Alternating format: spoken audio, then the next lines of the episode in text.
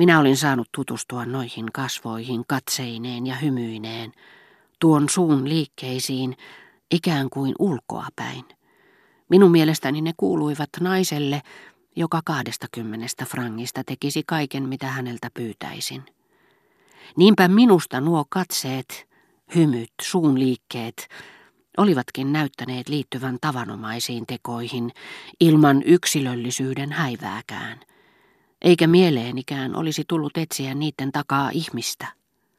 Mutta se, mikä minulle oli tavallaan alkajaisiksi tarjottu, nuo antautuvat alttiit kasvot, oli Robertille ollut se määränpää, mihin hän niin monien toiveitten, epäilyjen, epäilysten, unelmien kautta oli pyrkinyt. Hän oli todellakin maksanut enemmän kuin miljoonan saadakseen ja estääkseen muita saamasta sitä, mitä minulle niin kuin kaikille muillekin oli tarjottu kahdestakymmenestä frangista. Se, ettei hän ollut sitä siihen hintaan saanut, voi johtua sattumasta. Hetkestä, jonka kuluessa nainen, joka näytti valmiilta antautumaan, pakenee koska sovitun tapaamisen takia tai jostakin muusta syystä häntä on sinä päivänä tavallista vaikeampi tavoittaa. Jos hän joutuu tietämättäänkin tekemisiin tunteellisen miehen kanssa, mutta ennen kaikkea jos hän on siitä tietoinen, alkaa hirvittävä leikki.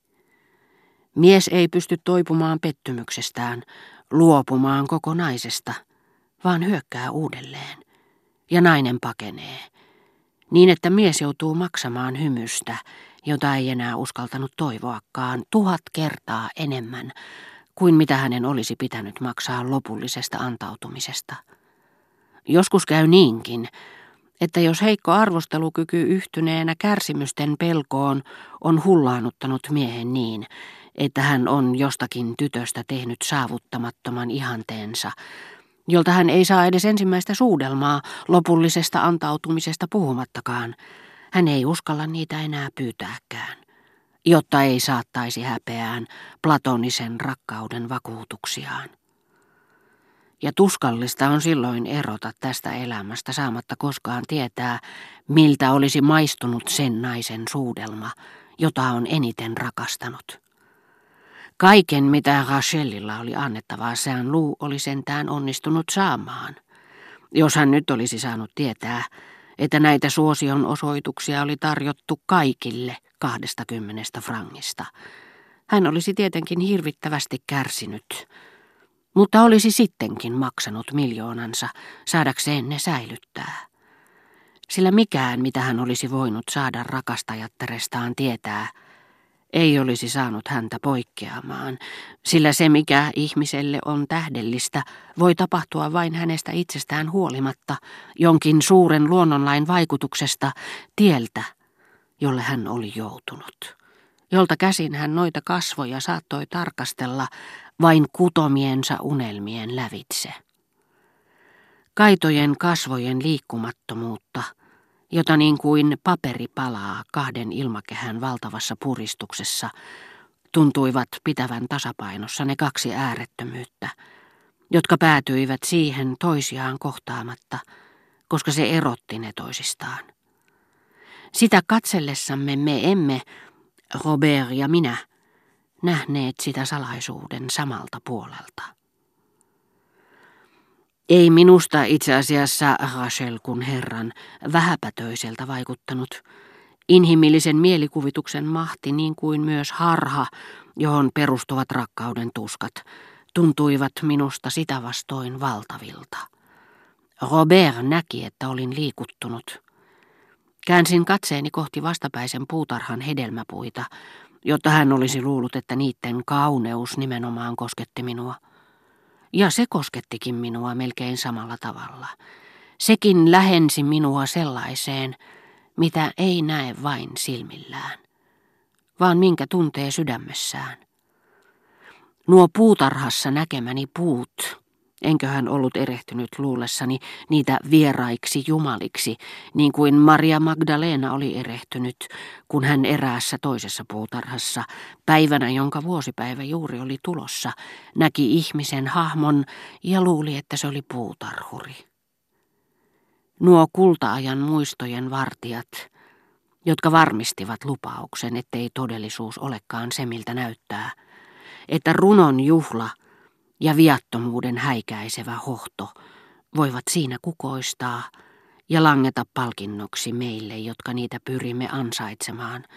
Nuo valtavat valkeat hahmot, jotka päiväunen, kalamatkan, lukutuokion kultaiseen hetkeen liittyvän varjon ylle ihanasti kumartuivat, eivätkö ne olleetkin peräti enkeleitä?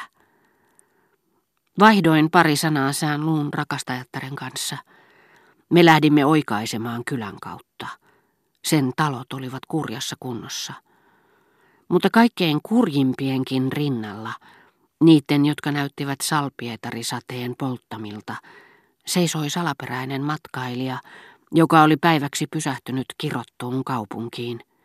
Loistava enkeli, joka levitti sen ylle viattomuutensa varjeluksen kuin häikäisevät siivet. Kukkaan puhjennut päärynäpuu. Sään luu tuli vähäksi aikaa viereeni kävelemään.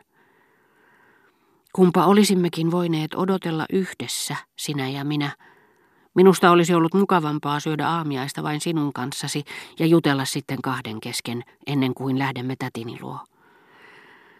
Mutta se on tyttöparasta niin hauskaa ja hän on minulle niin hyvä, että kyllä hänelle täytyy suoda se ilo.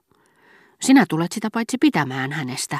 Hän on tulisielu, harrastaa kirjallisuutta ja muutenkin hänen seurassaan on miellyttävää syödä ravintolassa. Hän on niin mutkaton ja mukava, aina kaikkeen tyytyväinen. Mutta nimenomaan tuona aamuna ja luultavasti sen yhden ja ainoan kerran Robert pääsi pakenemaan sen naisen ulkopuolelle, jonka hän kärsivällisesti hellääkin hellemmin oli rakentanut, ja näki yhtäkkiä siinä aivan lähellään toisen Rachelin, edellisen kaksoisolennon, mutta täysin erilaisen, joka muistutti tavallista pikkuhuoraa.